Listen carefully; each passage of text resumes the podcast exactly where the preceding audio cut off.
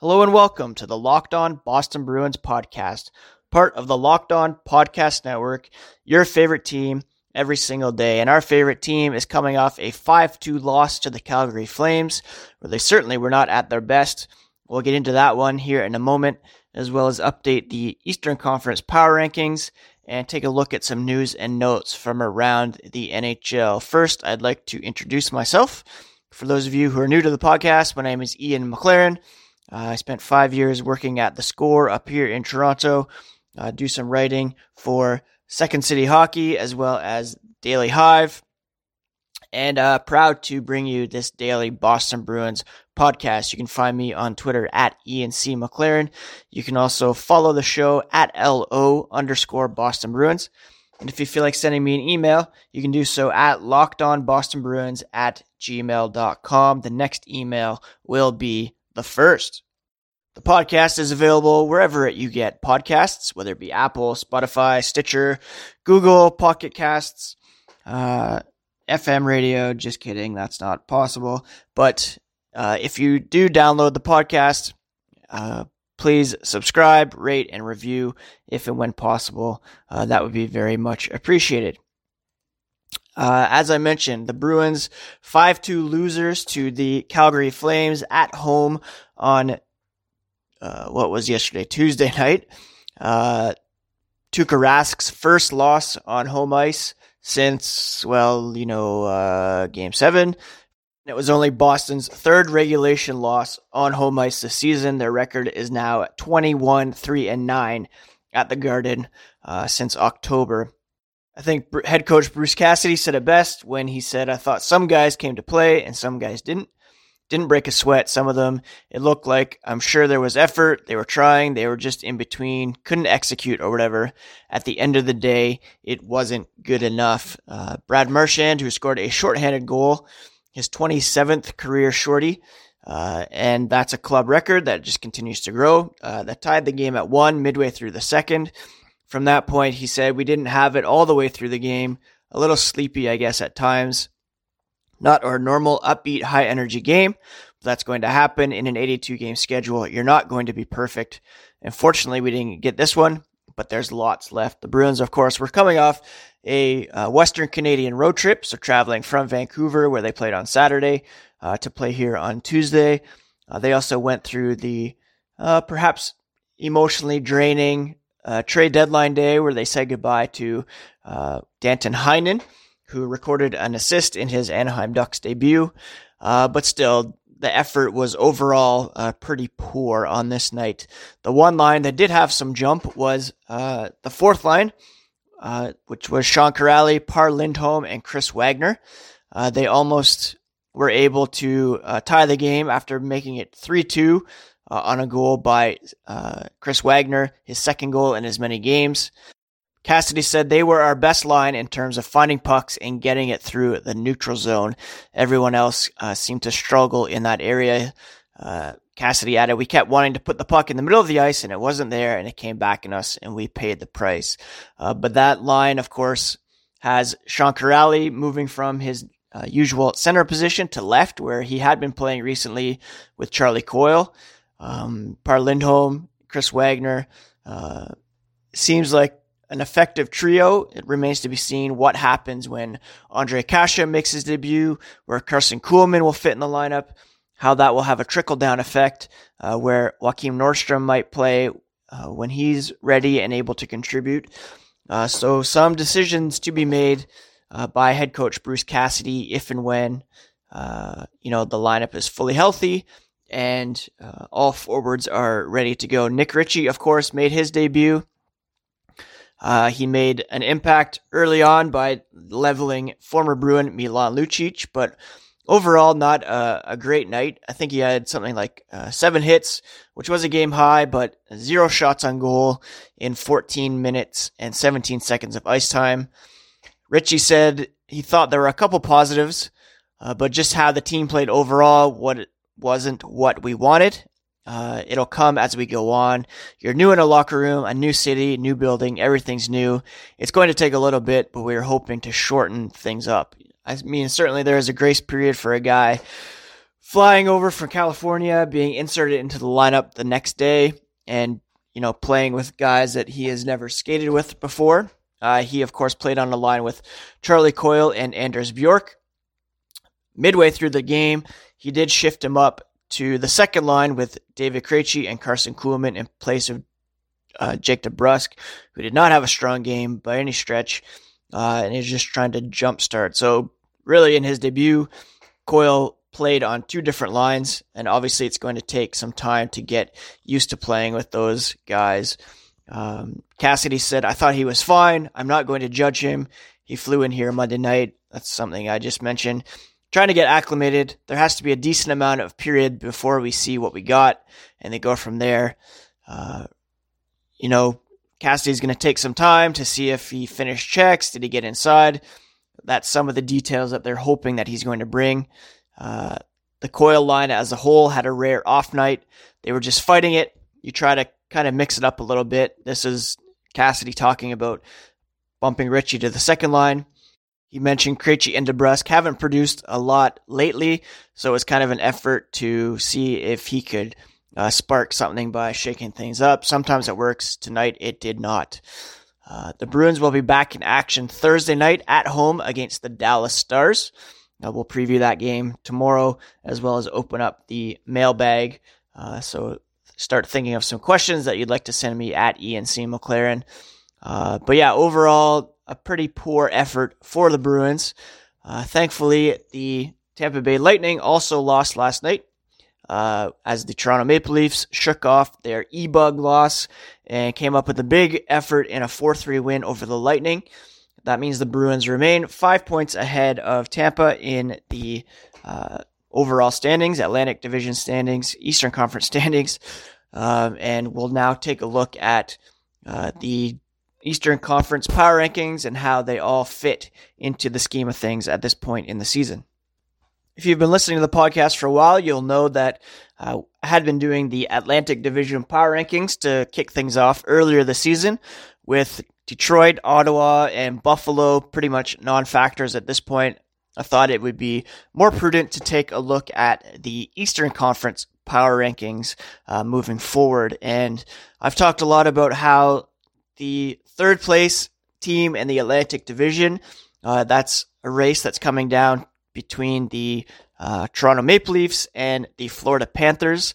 If we look at the Eastern Conference standings, you notice that they are both outside of the old uh, 1 to 8 seeding playoff format, uh, which begs the question as to whether Boston would rather, uh, you know, play a metropolitan team in the opening round or drop to second and uh, you know, face the prospect of playing either the Maple Leafs or the Florida Panthers in the opening round. But uh, I guess we'll kick it down to teams with 70 plus points. Montreal and Buffalo, uh, 67 and 66 points respectively. And let's be honest, probably too far outside the playoff picture to make up that ground, despite Buffalo's uh, decision to bring in Wayne Simmonds prior to the trade deadline. So in 11th place, we have the Florida Panthers. They have 72 points through 63 games, so they're two points back of Toronto for that third place spot in the Atlantic Division with a game in hand, it should be noted.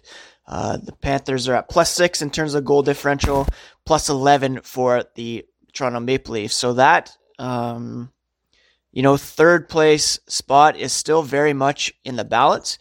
Uh, it's worth noting here on Wednesday morning that the Maple Leafs have announced that Jake Muzzin will be out of the lineup for uh, up to four weeks with a broken hand suffered in that win over the Lightning. I think he uh, blocked a shot, and um, you know that is a big loss for them certainly, and it's a good thing that they did help hold on to Tyson Barrie uh, as he kind of steps up to be their number one defenseman right now. Uh, they're already without Morgan Rielly and Cody Ceci, so very banged up, and they might be in tough to uh, lock down that third place spot. Uh, in terms of point percentage, they have a slight advantage over the Maple Leafs. Uh, sorry, over the Panthers. Maple Leafs at 578, Panthers at 571. Uh, so right now, those two teams I had put in honestly 11th and 10th uh, overall in the Eastern Conference. Um, the ninth place team, if you can believe it, is the New York Rangers. They've played 62 games. They have 72 points, a plus 16 goal differential, and they're actually ahead of both Toronto and Florida in terms of point percentage at 581. Uh, unfortunately for them, they do play in a stacked Metropolitan Division, and um, so they're, uh, you know, four points behind Columbus in uh, the wild card race, albeit with three games in hand. So it's actually very much well within their grasp. If they're able to make good on those games in hand, the Rangers could jump into a playoff spot despite trading Brady Skjei at the trade deadline.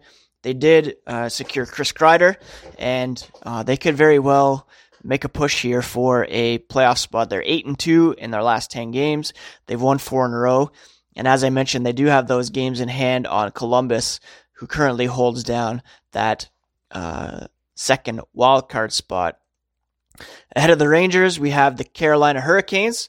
They've also played 62 games. They have 74 points. Uh, again, outside of the playoff picture at the moment, but they also have three games in hand on the Blue Jackets, who are just decimated with injuries.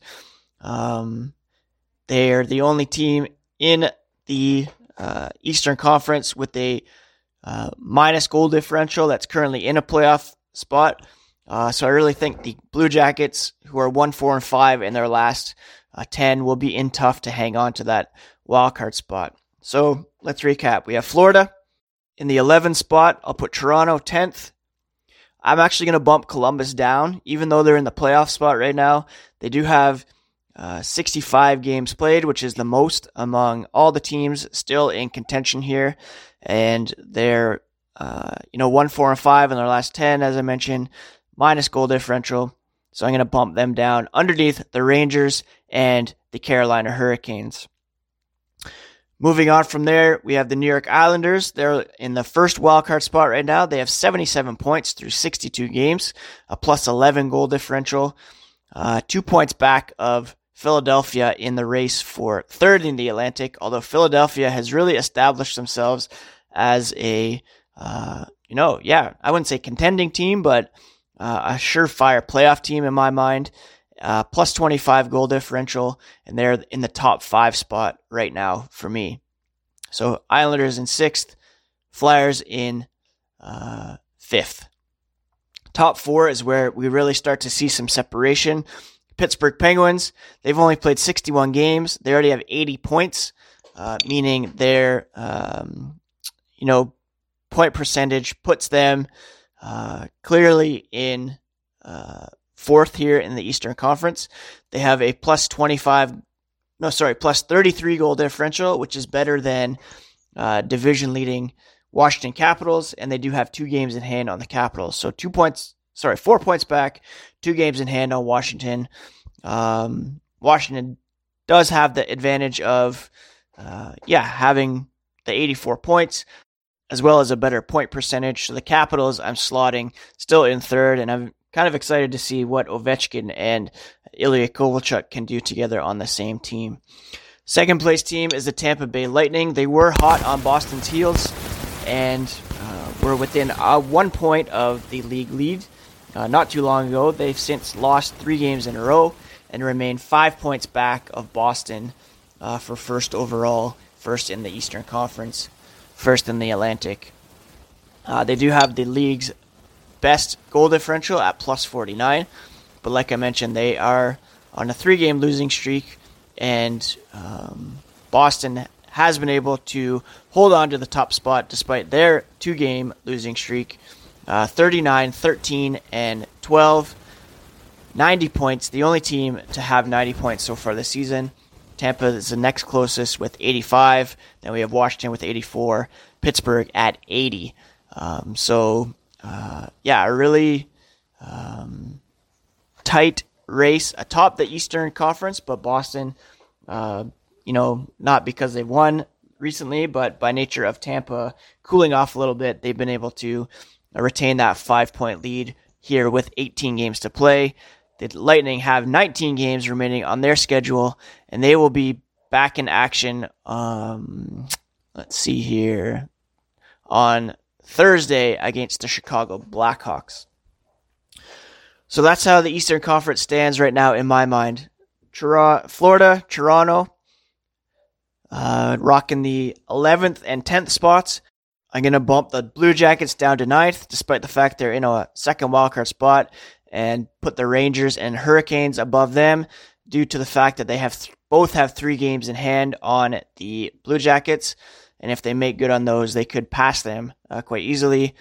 Uh, rounding out the top six, we'll go Islanders, Flyers, Penguins, Capitals, Lightning, and then our Boston Bruins. So it's going to be very interesting to see how sh- things shake out down the stretch. Uh, obviously, the uh, Panthers and Maple Leafs have the advantage of there being three guaranteed Atlantic spots. Um, one of those two teams could finish outside of the top eight and still make a the playoffs, and that would be a very good Metropolitan team. Um, you know, there's seven of those teams in the running for a playoff spot at the moment. Blue Jackets have a look on the team uh, on the the downswing, so they may not, um, you know, prove to be worthy of a playoff spot. But one of uh, Carolina and the Rangers certainly uh, could end up missing the playoffs with a better record than uh, their Atlantic Division counterparts, and that would be a pretty bad look for the NHL and uh, maybe a case to go back to the one through eight seeding, which I don't really see happening anytime soon, but certainly a conversation worth having if uh, six or seven of these metropolitan teams remain uh, in the mix throughout uh, the remainder of the regular season. Let's now take a look at some news and notes from around the NHL to wrap up today's podcast. Alexander Ovechkin scored again last night, uh, bringing his career total to 701. Uh, he's now only seven goals behind Mike Gartner for um, seventh on the all time scoring list. Uh, so, really cool to see that. Um, and if you missed it last night, he was honored for scoring his 700th over the weekend prior to last night's game he had his son out on the ice with him, and that was a, a really special moment uh, to watch. Um, in terms of the goals race, uh, our boy David Pastrnak continues to lock that down. He's got 45 goals, while Ovechkin and Auston Matthews are now tied at 43, uh, two back of our boy David Pastrnak. Uh, I would imagine all three will hit the 50 goal mark, and it remains to be seen, you know, who will uh, come out on top, but Pastrnak seems well positioned at the moment to win the uh, Rocket Richard Trophy, which would be the first of his career, first of hopefully uh, many to come. Wrap up some bits from the trade deadline. Uh, there was a, a, report out of uh, San Jose that Joe Thornton was disappointed not to be moved to a cup contender before the trade deadline. Uh, Kevin Kurz of The Athletic quoted him as saying, I've been dreaming about that ever since I can remember, and it just didn't come to fruition for whatever reason. I wanted to get something back for the Sharks, obviously, to help them continue this process with the young guys, and it just didn't work out. Pierre LeBrun reported three or four clubs had an interest in Thornton, but he doesn't think they were uh, elite cup contenders that Thornton would have waived his no trade movement clause for. Uh, teams like the, our Bruins, the Colorado Avalanche, and the Vegas Golden Knights made inquiries, but it doesn't look like uh, there was any serious interest in making that move, which is uh, kind of disappointing. I was hoping that it would work out, uh, but uh, you know, Joe remains in San Jose, and uh, maybe this is something that will be another storyline at the trade deadline next season if he re-ups with San Jose and they're uh, in a similar position next year. Um, there was a report on Monday that Zach Parise was close to being traded to the New York Islanders, uh, where former New Jersey general manager Lou Lamoriello now rules the ship. Um, Parise said he was approached by Bill Guerin a week ago about a proposed trade. He agreed to waive his no movement clause, but declined to comment about that. Uh, he insists he still loves playing with Minnesota, um, and I think the return was based around Andrew Ladd going to uh, Minnesota. It's possible uh, Wild GM Bill Guerin might revisit that this summer and, uh, yeah, I guess it's possible that Parise may be on the move in the offseason. Parise still has five years remaining on his contract at a cap hit of 7.5 ish million dollars. He is already 35, so it'll be a bit of a wild swing for the Islanders, but uh, definitely seemed like there was some interest there uh, between the two teams to make that kind of deal. And in typical NHL fashion, the emergency backup goalie procedure for NHL games is expected to be discussed at the GM's meetings that begin next week. This, according to uh, NHL Deputy Commissioner uh, Bill Daly. Um, the emergency backup, of course, is in the spotlight after David Ayres played for the Hurricanes in a 6 3 win over Toronto this past weekend. Uh, Daly said it's something we've given some consideration to over the years. As recently as last year, we discussed it with general managers. Uh, it happens very, very rarely, but when it happens, it obviously raises everybody's attention to the issue and whether there are fixes that need to be made to that particular issue. I guess the most sensible fix would be to have teams be able to carry three goalies. Um, and it's something they have to work out with the Players Association.